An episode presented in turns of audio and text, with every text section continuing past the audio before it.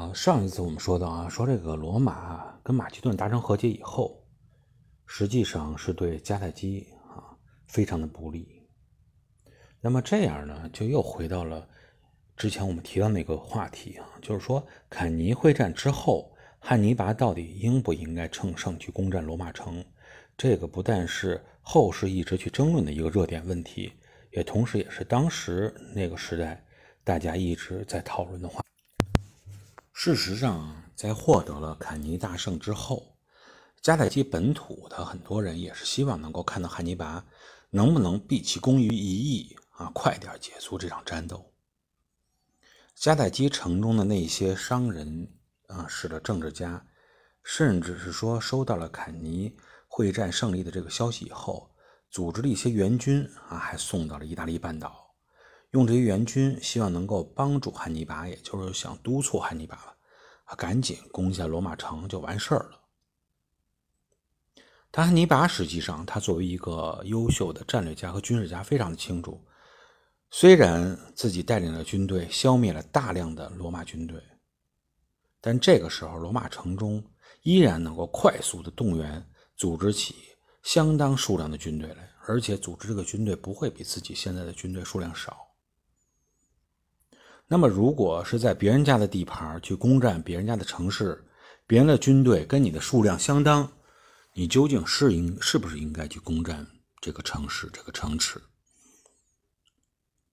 实际上，在那个时候啊，虽然相隔万里啊，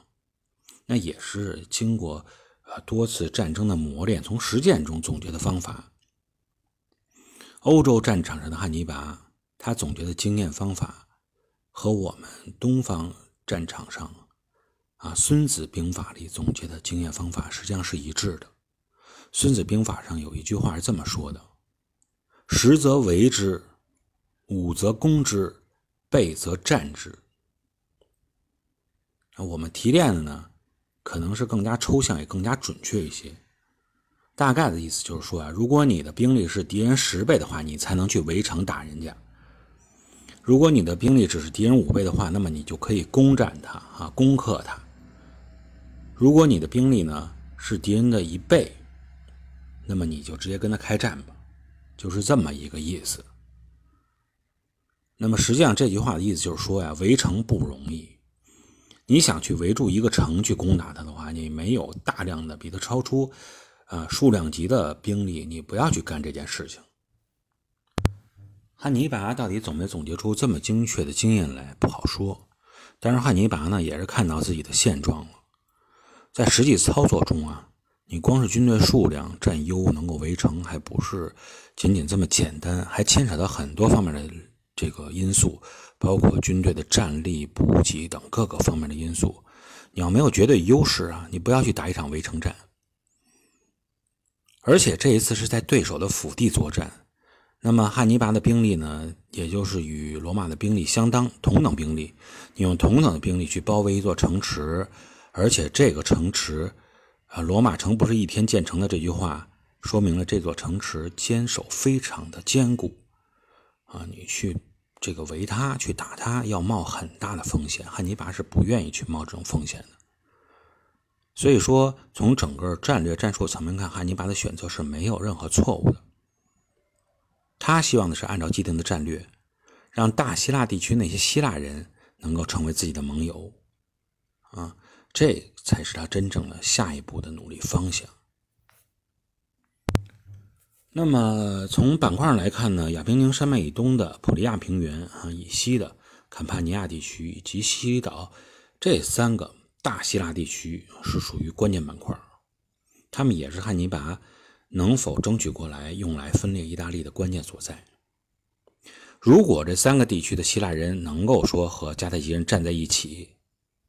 那么整个大希腊地区就能够重新成为迦太基与罗马人之间的，起码能成为缓冲之地。我们都知道汉尼拔呢，海军是不行的哈，呃，所以迦太基军队的战场主要就是集中在呃卡普亚。塔林托这么一条战线上，在公元前的二百一十六年到二百零五年，这近十一年的时间，双方在这条战场上进行了长时间的拉锯战。这个拉锯战呀，对于这种过程啊，不论是哪一方啊，罗马人也好，还是迦太基人来说，都是非常的痛苦的。战争本身就是痛苦的，拉锯战就更加让人感到非常的痛苦。在这期间呢，站在墙头上属于墙头草的这个希腊人日子也是不好过，因为对于他们来说，他们的选择经常就是说我一定要站在胜利者那一方。哪一方的力量逐渐强大了，我就往哪方靠。但在那个十一年的拉锯战之中啊，不好判断，他也看不出来到底谁能够最终取得胜利。在这么长时间的拉锯战里，应该说罗马军队还是吸取了一定的教训了。他是尽量去避免与汉尼拔的军队发生这种正面的决战，因为汉尼拔的军队实在是太厉害了，打不过。那他怎么办呢？啊，他选择的是我去攻击那些倒向你迦太基一方的盟友户啊，都是那些希腊人啊，就说这，或者说是我去攻击你的后勤基地呀、给线呀等等，去干这些事情啊，就类似于这种游击战呀，或者说是呃所谓的说是围魏救赵吧啊，他只不过反过来了，你看我去打你的盟友，然后呢，我看你能怎么办，你是不是？会这个分散你的注意力。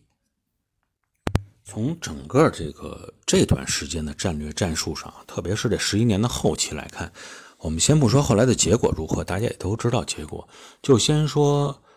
呃，作为罗马这么一个大的帝国啊来看，他居然能够放弃正面作战的这种形式，说白了就是我说把面子啊去掉，我不要这个面子了。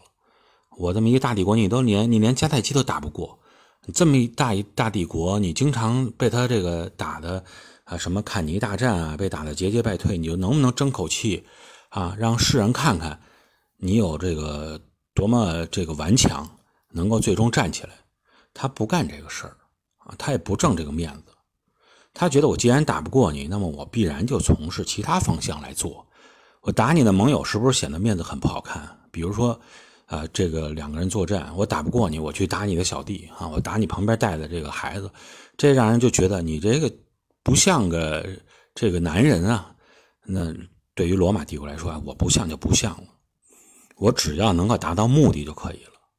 啊，你觉得我这个打你小弟，然后呢，让你这个牵手牵脚的，能够达到目的啊？可能觉得看似不好看，但只要达到实际效果就行了。从这一点上来说，我们不得不说，那么一定是在罗马帝国里边的决策体系啊，非常的灵活。在那个时候，它不陈旧不古板啊，不是说这种说是呃，这个一定要说按照什么样的方针来做，只要能赢了就行。所以最终，实际上罗马能够战胜迦太基，或者最终是整个建立起他自己庞大帝国来说，从呃，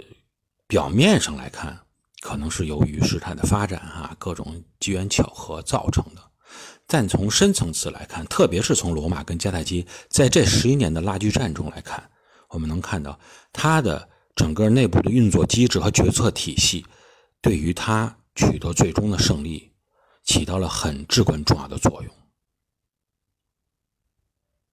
那么，究竟后边罗马？跟迦太基间的战争是怎么样来发展的？我们在下期节目中跟各位朋友继续来交流。那么这一期节目我们就聊到这里，感谢各位的收听，下期节目我们再见。